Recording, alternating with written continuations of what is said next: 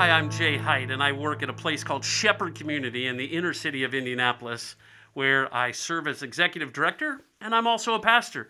I'm here tonight with my good friend, Andy Hughes. You know, Jay, last week we, we talked about uh, that infamous kind of uh, scene that we see in Charlie Brown with the, uh, the announcement of Christ. And we honed in on the shepherds and the feeling of isolation that this Advent seems to bring, just like it brought in the very first Advent. Last week we, we talked about uh, the shepherds and isolation, and, and this week I, I want to hone in on the darkness. I, I see the darkness as the other character in this story, and I think several folks who are listening, I know I felt it.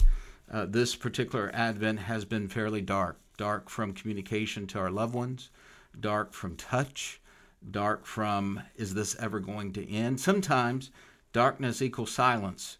And what we saw in the first advent is, is this silence that the people of Israel had been facing, these believers.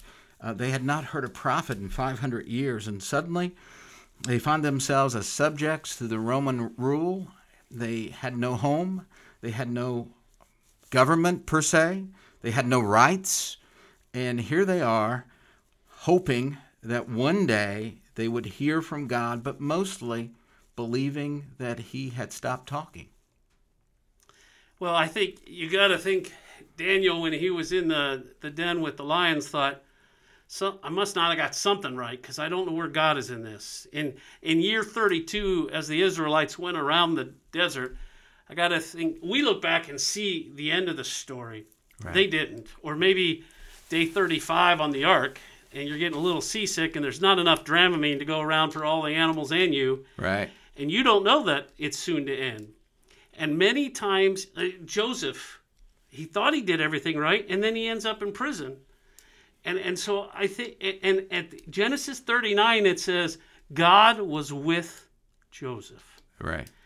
Even in the darkness, we have a promise of a God who shows up. Right. We have a God that, even when we don't feel it, Right. Even when we don't see it, yeah, there is light in that darkness. There is, and I think that's what Advent is all about. But you know, I, I think a lot of folks are feeling that uh, God's. We thought this COVID thing was going to end in in June, right? Uh, there was a point that we thought it was going to end before Easter, and yeah. now we've foregone Easter, and, and and we're coming on to Christmas, and although vaccine provides a little bit of light, I guess uh, we still are months into this, and it doesn't give much comfort for the people who uh, had to say goodbye to their loved ones over an iPad in a hospital room, or who are still suffering the effects of COVID. And I got to think that uh, it feels pretty dark right now this Advent season, wouldn't you? I, I talk to folks, and I think the epidemic that is so devastating is loneliness. Hmm. That's what ravages our cities. It is what ravages our business communities. These people who think they have everything, but they have nothing. Uh, people who think they have power, but they find out they don't. We think that everything that uh, we have put our hope in is gone, and yet you hear those voices of the deceiver who says no one cares about you. Uh, the the voices that take our minds to places that we don't want to go, that we we feel that it's it's never going to end. We feel like no one cares. Uh, that I can't even feel safe to go to a restaurant or I can't go see my family and we have another holiday where I can't be together. I was uh, my wife and I were delivering food uh, just last week and a lady 84 years old looked at me and she said for the first time in 84 years I spent Thanksgiving alone. Wow. Wow. You know, I think a lot of the listeners are feeling that way. And this is the thing that really amazes me about the Advent, the first Advent, that maybe we could glean some hope from in this current. The fact that God hung a star out there in the midst of the darkness. You know, I think of that uh, that old commercial that many will remember. That Motel Six, you know, will leave the light on for you. I think, in some cosmic way, that star was God's way of leaving the light on for us in the midst of the darkness, in the midst of depression, in the midst of the hopelessness. There's this star that's shining and it's saying, I've got the light on for you. The home is available for you. And I, I got to think that the same God who hung that star then is also hanging a star for us now through this story of Advent. Yeah, my grandson, my son and, and daughter in law have a nativity scene, and each week they add a different character as they look forward to the coming baby Jesus. Right. Well, my grandson got tired of waiting, and so my son has a picture of there are two Paw Patrols. Uh, there's a, a David uh, uh, from a David and Goliath set that we got him, and there's a dinosaur there filling in the gap. And and I think we don't like to wait, Right. even though we Yeah. see the light.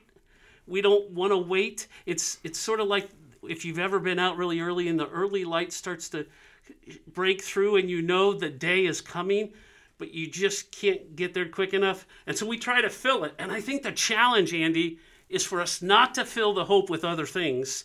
Yeah. The hope is Jesus Christ. Right. You, you know that that is such a great point because it's all about the wise men, the shepherds, even to some degree. They followed the star. They didn't replace the star. Right. I think you're right. I think sometimes we try to f- manufacture our own star. We try to manufacture our own light, and unfortunately, when we do that, it doesn't lead us anywhere except to this deep sense of loss. But if we follow his light in the midst of that darkness, then we find Christ. And in the midst of Christ is everything that we've been missing our hopelessness, our loneliness. Even the darkness seems to fade away because of our encounter with Christ. I think our hope is that the, the problems of this world will fade away because He is what we need. That infant child, it, it wasn't a great mighty army that showed up to bring freedom to the Israelites. It wasn't great genius on the part of their leaders. It was those who were faithful to follow Jesus, to follow the star. Ah, well stated. And I hope that whoever's listening, that that's uh, the same hope they can embrace.